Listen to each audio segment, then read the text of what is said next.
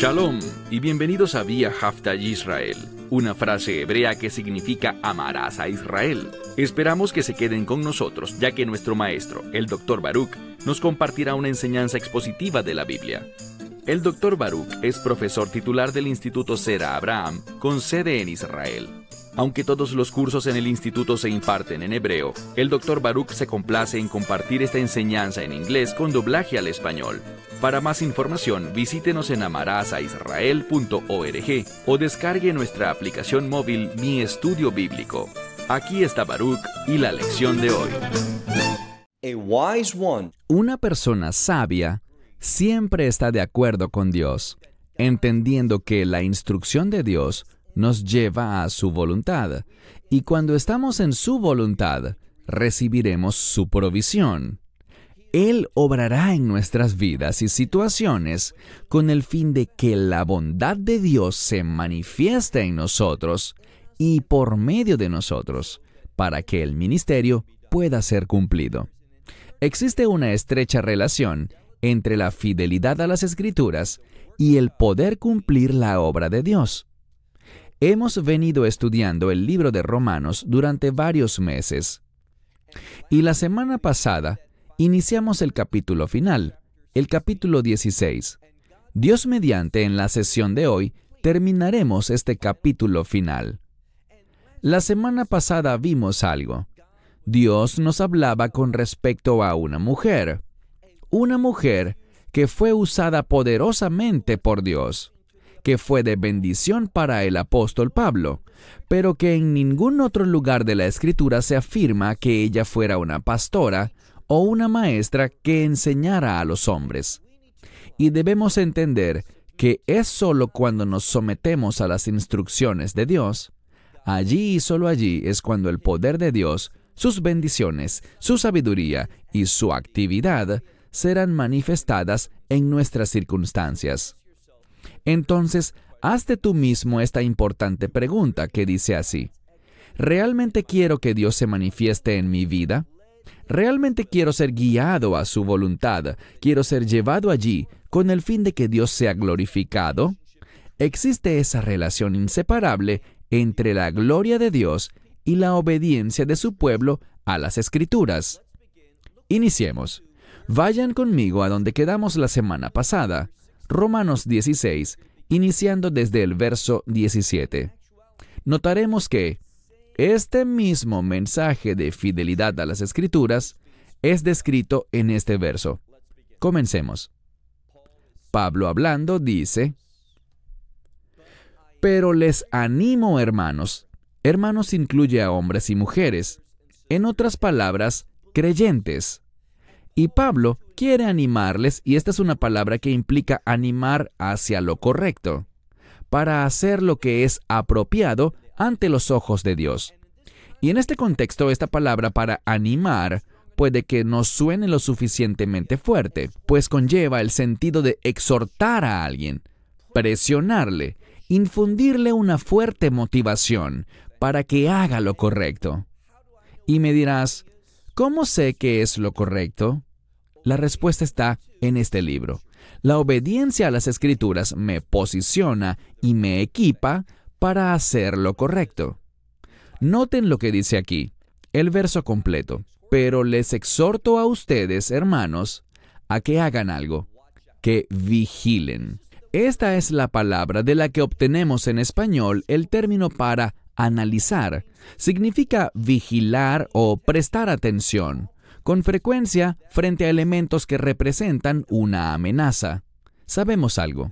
Sabemos que tenemos un enemigo y ese enemigo quiere traer adversidad a nuestra vida. Él es un acusador y quiere producir vergüenza en nosotros con el fin de que nos hagamos merecedores del castigo de Dios. Dios es muy diferente. Dios nos ama. Él no quiere que experimentemos adversidades, sino que tengamos vida, una vida abundante, en este mundo y en el mundo que vendrá, es decir, en el reino de Dios.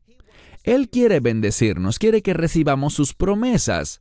Pero, insisto, el único camino para que nos volvamos receptores de las promesas y de las bendiciones de Dios es si nos ubicamos en el centro de la voluntad de Dios, cumpliendo lo que Él quiere que cumplamos. Y de nuevo, ¿cómo sé cuáles son esas cosas? Solo por medio de la escritura. Por esto, con mucha frecuencia, el enemigo ataca tanto la autoridad como el hecho de que no existen errores en este libro. Es un libro santo, un libro que revela la verdad de Dios. Entonces Pablo dice, les exhorto, hermanos, a que vigilen. Es un término para decir que tengan precaución. ¿Con respecto a qué? Bien, aquí dice divisiones. Aquí está el problema. Encontraremos la unidad cuando obedezcamos las escrituras. Pero cuando la gente dice cosas como, bueno, así es como tú lo ves, porque yo tengo una verdad diferente, yo veo las cosas de una manera totalmente distinta, y yo no me tomo todo lo que la Biblia dice tan literalmente. Bien, cuando la gente tiene ese tipo de actitudes, ¿sabes qué pasará? Se producirá justo eso, una división. Pero noten, no solo habla de división, sino fíjense en la siguiente palabra. También, y de esta palabra obtenemos el término escándalo, en español. Hay una relación entre las palabras escándalo y vergüenza. Cuando hay escándalo, la persona se siente avergonzada y abochornada. Y la razón es la siguiente. Cuando no estimamos la palabra de Dios como la autoridad de nuestra vida, cuando no nos acercamos a la escritura como la verdad de Dios, cuando no decidimos obedecerla y tomarla literalmente, cuando no hacemos eso, el resultado será división, y esa división generará actividades escandalosas. Solamente en la obediencia a la palabra de Dios es que encontraremos cosas como la pureza, la santidad y la bondad de Dios, todo aquello que es virtuoso. Pero si nos vamos por nuestro propio sendero, negando la autoridad de la Escritura, rebelándonos en contra de las instrucciones de las Escrituras, los escándalos llegarán. Y dice aquí, fíjense, que hay personas, y el orden de las palabras será un tanto diferente aquí que en tu Biblia. Estoy leyendo el texto griego y habla de aquellos que desde, dice, la enseñanza que ustedes han aprendido, así que Pablo dice, les han enseñado bien, pero desde la enseñanza que ustedes han aprendido, hay quienes quieren hacer, ¿qué? Hay quienes están causándoles a ustedes que se desvíen de la verdad, de las cosas que han aprendido, estas cosas que son bíblicamente sanas. No te extrañe que eso suceda. Siempre que la palabra de Dios sea proclamada con precisión, el enemigo será atraído. Él querrá obrar para producir un cambio. Él querrá que esa verdad sea echada a un lado y alterada porque cuando la verdad de Dios es comprometida, cuando es rechazada, cuando no se cree en ella, cuando decimos, bueno, esto era para aquellos tiempos, pero no aplica en el presente. Eso le funcionó a esta generación, pero somos una nueva generación. Hemos sido iluminados, somos más inteligentes que ellos, vemos las cosas de una manera diferente, estamos viviendo en una circunstancia distinta. Siempre que hablemos de ese modo, ¿sabes quién se estará regocijando al oír eso? el enemigo, Satanás, la serpiente antigua. A él le encanta cuando desobedecemos la palabra de Dios, cuando dudamos de la autoridad de la escritura. Piensa en esto por un momento. Fue por culpa de Eva, en el jardín del Edén, por dudar de la autoridad de la palabra de Dios, por decidir que ella evaluaría la situación por sí misma, y a lo que Dios le dijo, esto no es alimento para ti, no lo comas, te producirá la muerte. Ella lo miró y de acuerdo con su perspectiva, ella dijo, esto es bueno. Debido a que ella tomó su propia decisión en vez de someterse a la revelación de Dios, piénsalo. ¿Qué pasó a raíz de eso? Muerte. La muerte se difundió por todo el mundo, y no solo la muerte, sino guerras, enfermedades, dolencias, conflictos, todo lo que no es bueno. Llegó porque ella decidió tomar su propia decisión. elegir su camino y confiar en su entendimiento en vez de confiar en la autoridad de Dios. Y te prometo algo, cuando dudamos de la palabra de Dios, estamos diciendo, quiero problemas, quiero adversidades, quiero dolor, quiero sufrimiento, quiero angustia, quiero todas estas cosas terribles. Oye bien algo. No dudes de la palabra de Dios. Entiende que esta es la autoridad, la autoridad de Dios sobre tu vida, y esta palabra bíblica en griego, exucia, con la autoridad viene el poder. Ellas van de la mano. Hay personas que están provocando divisiones, que están causando escándalos, porque quieren desviarte de la verdad que te han enseñado. Pasemos al verso 18. Ahora vamos a hablar más sobre estas personas. Verso 18. Porque tales personas, noten esto, al Señor, al Mesías Yeshua, ellos no le sirven. Y es verdad, cuando tú niegas la verdad de Dios, ya no eres capaz de servir al Mesías como Señor. Ya Él no es tu Señor si tú rechazas su palabra. Es solo por la palabra de Dios que tú podrás entender su señorío sobre tu vida. Y qué maravilloso es tener al Mesías como el Señor de tu vida. Allí es donde te verás a ti mismo teniendo acceso a las bondades de Dios, cuando camines en obediencia a su señorío. Así que dice aquí, porque tales personas, podríamos decir, están en contra del Señor, el Mesías Yeshua. Están en su contra, porque no son capaces de servir. Ellos no están sirviendo al Señor. Entonces, ¿a quién están sirviendo? Dice aquí a mitad del verso 18, sino que a su propio estómago. Y no solo eso, sino que noten lo que hacen. Dice, además por medio de estas palabras amables, literalmente es lo que dice, o palabras con gracia. Ellos tienen un discurso muy amable, muy agradable, muy suave, muy encantador, y también procuran hablar palabras de bendición. Pero noten que todo esto es una máscara. ¿Por qué? dicen que ellos actúan así, pero están engañando los corazones de los ingenuos. El término para ingenuos aquí es un término que significa personas que realmente no creen que hay maldad en este mundo. Las personas ingenuas no creen que exista un enemigo, Satanás. Ellos piensan que todo eso es superstición, cuentos de hadas, y por lo tanto viven ingenuamente ante el enemigo del pueblo de Dios. Una de las mejores herramientas que tenemos con el fin de vivir una vida victoriosa es este libro. Atesóralo, obedécelo, ponte de acuerdo con él, estúdialo, aplica su revelación a tu vida. Eso es lo que hace un verdadero creyente, un discípulo del Mesías, uno que entiende que Él es el Señor, Así es como un verdadero discípulo se comporta. Pasemos al verso 19. Porque vuestra obediencia, él está hablando sobre esta congregación en Roma y dice, porque vuestra obediencia ha llegado a todos, es decir, esta congregación es, eh, y vemos una palabra muy importante, obediente. Lo que se ha conocido públicamente lo que los demás han oído es que esta congregación es obediente. ¿Eso no es acaso lo que tú deseas? Quiero decir, ¿no quisieras tener la reputación de ser un siervo obediente de tu Señor y Salvador, el Mesías Yeshua, Jesucristo? No hay nada mejor que ser estimado como un siervo obediente.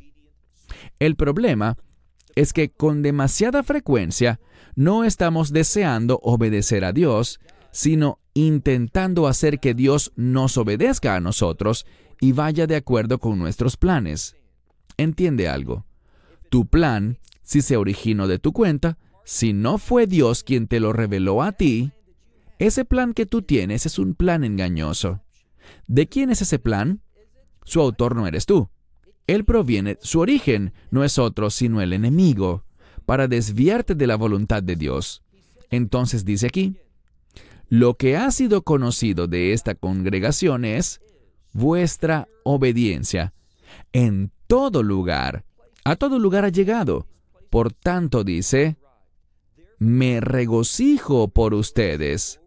Y luego dice, y quiero que ustedes sean sabios para el bien. Sean sabios. La sabiduría aquí tiene que ver con entender. Quiero que entiendan el bien. Y como siempre decimos, el bien o lo bueno es sinónimo de la voluntad de Dios. Pero dice también, quiero que sean inocentes en cuanto al mal, en cuanto a lo que está en contra de la voluntad de Dios. Ahora, él utiliza el idioma griego, pero está empleando el sentido que tienen estas mismas palabras en el hebreo del Antiguo Testamento. Tov, bueno, se refiere a la voluntad de Dios, y Ra significa lo malo, el mal, que significa simplemente aquello que no es la voluntad de Dios, que está en conflicto con la voluntad de Dios. Y la verdad para nosotros es la siguiente. Es únicamente, lo diré de nuevo, es solamente cuando tú obedeces estas palabras, pidiéndole al Espíritu Santo que sea tu maestro, orando diligentemente para que puedas tener entendimiento, leyendo esta palabra y confiando en ella, diciéndole, Dios, yo sé que esta es tu palabra para la humanidad, y sé que cuando nos la entregaste en su idioma original, no tenía error ni imperfección alguna, solo la santa palabra de Dios.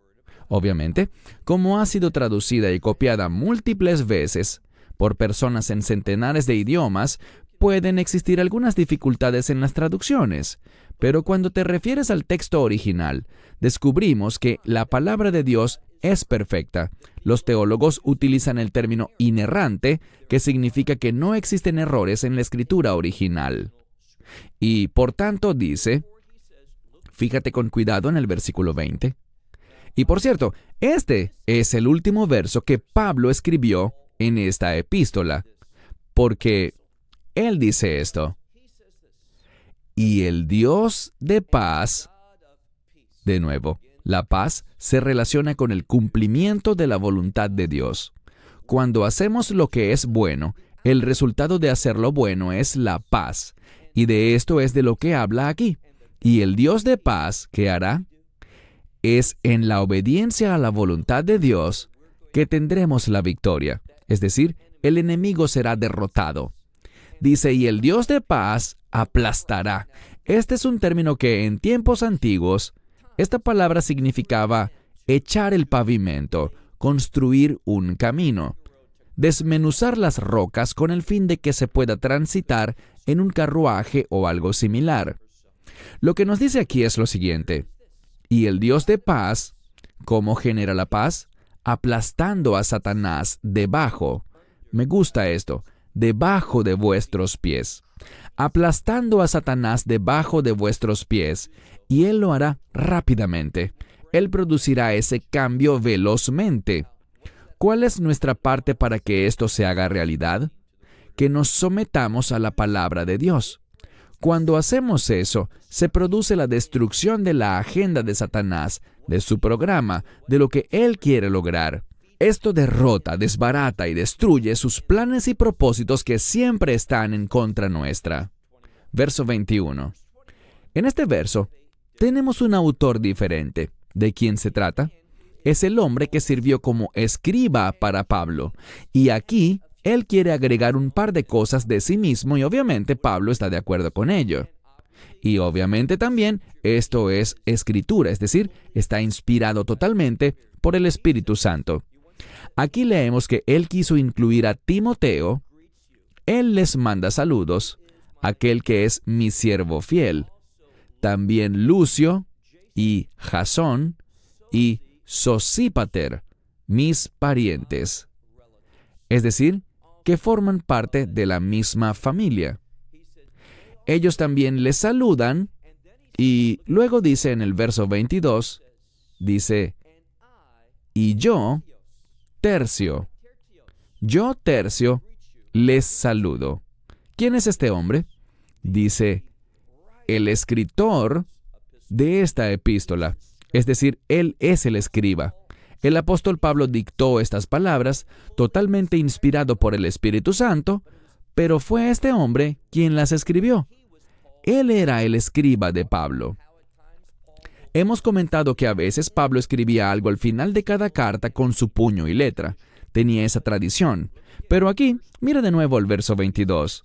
Dice, y yo, tercio, les saludo, el escriba de la epístola, en el Señor. Y dice, también Gallo, mi anfitrión, les saluda. Y hablando de este hombre, Gallo, se menciona que él también es anfitrión de toda la congregación, es decir, que es una persona muy hospitalaria. Y se menciona a mitad del verso 23 a otro individuo llamado Erasto. Él les saluda. ¿Y quién es este hombre, Erasto? Él es el administrador de la ciudad. Él ejercía un papel importante, administrando la ciudad. Y descubrimos que él era un creyente y concluimos con otro individuo y se trata de Cuartos, el hermano. Simplemente dice, un hermano en el Señor a quien ellos conocían. Entonces, él también les manda saludos. Tenemos a Pablo escribiéndole a los romanos y vemos a personas que han sido de bendición para Pablo escribiendo esta carta, utilizando distintos elementos para poder ayudar a Pablo, para que esta epístola a los romanos pudiese llegar a su destino. Y entonces el autor dice por sí mismo lo que Pablo dijo anteriormente. Mira el verso 24. Allí dice, La gracia de nuestro Señor, el Mesías Yeshua, con todos ustedes, o sea, que esté con todos ustedes. Amén. Verso 25. En el verso 25 tenemos lo que conocemos, ah, allí encontramos lo que tradicionalmente se conoce como una doxología. Ahora, en este caso, algunos dicen que se trata de la doxología de Pablo, que él la dictó y Tercio simplemente insertó algunas líneas de su propia autoría. Pero, como quiera que lo veas, es una doxología bíblica, ubicada al final del libro de Romanos, y esto es lo que dice. Pero a Él, quien es capaz de hacerles fuertes. Te pregunto algo. ¿Quieres tener fuerza espiritual? Él nos dirá cómo. A aquel que es capaz de hacerles fuertes, de acuerdo con mi evangelio. Bien, debido a que dice mi evangelio, yo creo que estas palabras sí son del apóstol Pablo. He llegado a esa conclusión porque Pablo con frecuencia habla sobre mi evangelio, aquel que recibió directamente del Mesías Yeshua. Así que escribe, de acuerdo con mi evangelio y la predicación, el enfoque del evangelio, del verdadero evangelio, se centra en predicar al Mesías Yeshua, predicarlo, revelar su identidad, que Él es el Hijo de Dios y también su obra como el Redentor. De acuerdo con la revelación del misterio, ¿cuál es ese misterio? Un Mesías que ha sido crucificado, un Mesías sufriente, que Dios mismo, al mirar el aprieto en el que estaba la humanidad, decidió convertirse en carne humana con el fin de cumplir la obra de redención. De esto es de lo que habla aquí, y esto está atado a la predicación del Mesías Yeshua. De acuerdo con la revelación del misterio, ¿qué misterio? Ese mismo misterio que ha estado oculto por tanto tiempo, desde tiempos antiguos. Verso 26. Este misterio que ha estado oculto desde tiempos antiguos, pero que ahora dice, pero ahora, siendo manifestado por medio, y noten esto, por medio también de las escrituras proféticas. Cuando leemos las escrituras proféticas, vemos que ellas apuntan a este Mesías sufriente. Podemos aprender muchísimo sobre la persona del Mesías y la obra del Mesías por medio de la profecía. Esto es lo que se nos ha venido exhortando y por esto es que siempre enfatizo y animo a la gente a que estudien profecía. Una vez más, pero que ahora ha sido manifestado por medio de las escrituras proféticas de acuerdo con el mandamiento, con el mandamiento antiguo de Dios. ¿Qué mandamiento antiguo es ese? Nos habla sobre fe, sobre el pacto que hizo con Abraham, cómo Dios trajo las cosas bajo su orden por la fe. ¿Qué es la fe? Responder a la verdad de Dios. La fe y la verdad, lo mencionamos con mucha frecuencia, ellas van de la mano. El mandamiento eterno de Dios. Para, noten esto, ¿qué es lo que a Dios le importa? Somos salvos por la gracia, pero Él dice, para la obediencia de la fe. Entonces nos dice que la fe da como resultado la obediencia en la vida de una persona.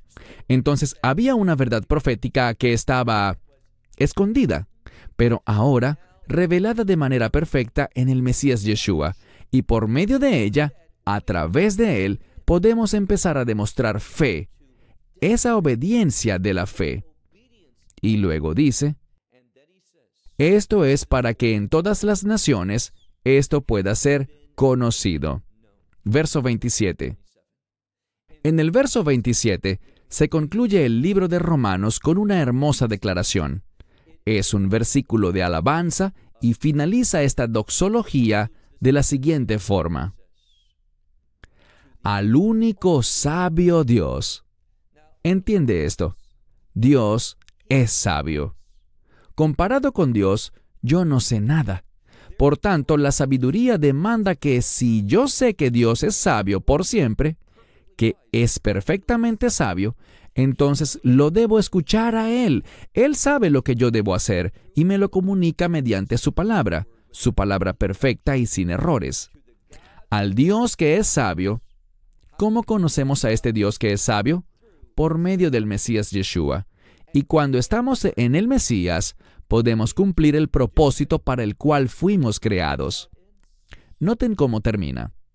La gloria por siempre. Amén. Eso es lo que tú y yo hemos sido llamados a hacer, a vivir una vida que, habiendo sido salvos por la gracia, por lo que Dios hizo por nosotros en la persona del Mesías, y por haber sido crucificado, pero Él no murió para siempre, Él fue levantado de entre los muertos, su muerte fue temporal, Él conquistó la muerte para que podamos tener vida y una vida verdadera que complazca a Dios. Hemos sido llamados a vivir una vida que le brinde gloria a Él, y cuando nos sometemos a su palabra, estamos en camino a la gloria. Esperamos que te hayas edificado con el mensaje de hoy y lo compartas con otros. Te invitamos a seguir nuestros estudios cada semana por este canal y por el portal de YouTube de Amarás a Israel. También puedes descargar nuestra aplicación móvil gratuita Mi Estudio Bíblico. Finalmente, para obtener más información sobre nosotros, visita nuestra web amarasaisrael.org, donde encontrarás otras conferencias de Baruch en audio, video y texto. Hasta el próximo programa. Que el Señor te bendiga en Yeshua Hamashiach, Jesús el Mesías, mientras caminas con Él. Shalom desde Israel.